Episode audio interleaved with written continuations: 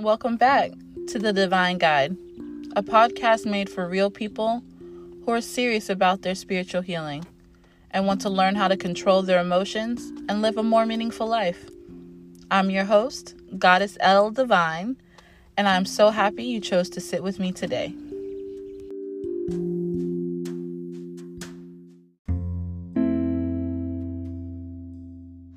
Ever since I was a little girl, I never did well with disappointment.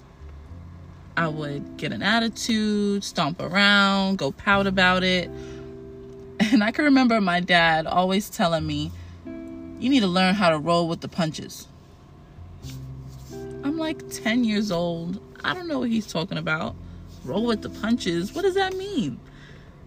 Life teaches you what that means. it means to let it roll off your back not to stress and worry about the things you can't control. Life is going to have its twists and turns.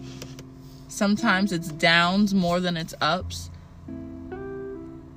And it's not our job to try to control every moment of every day. We have to learn to go with the flow. And if that means you have to take a breath,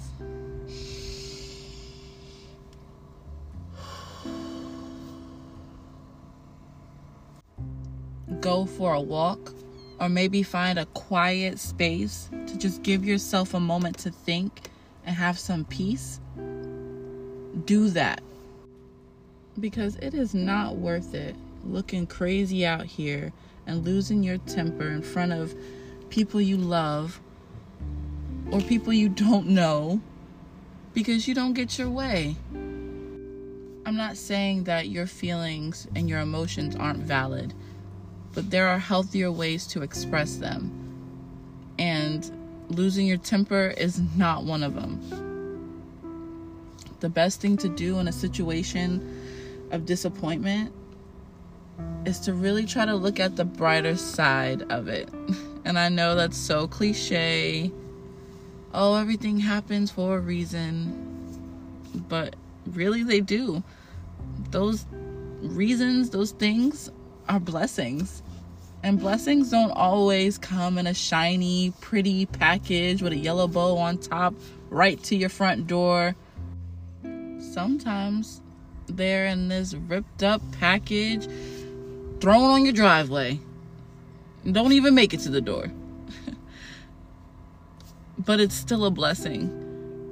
Good or bad, it's still a blessing. Good or bad, it was meant to teach you something in your life. I recently experienced a disappointment of my own and had to remember this lesson that everything ain't gonna go your way. And that's okay. Because the blessing that comes through is going to be worth it. You just got to handle it right. You got to respond and not react. Take a moment. That's all you need. Just one moment and breathe.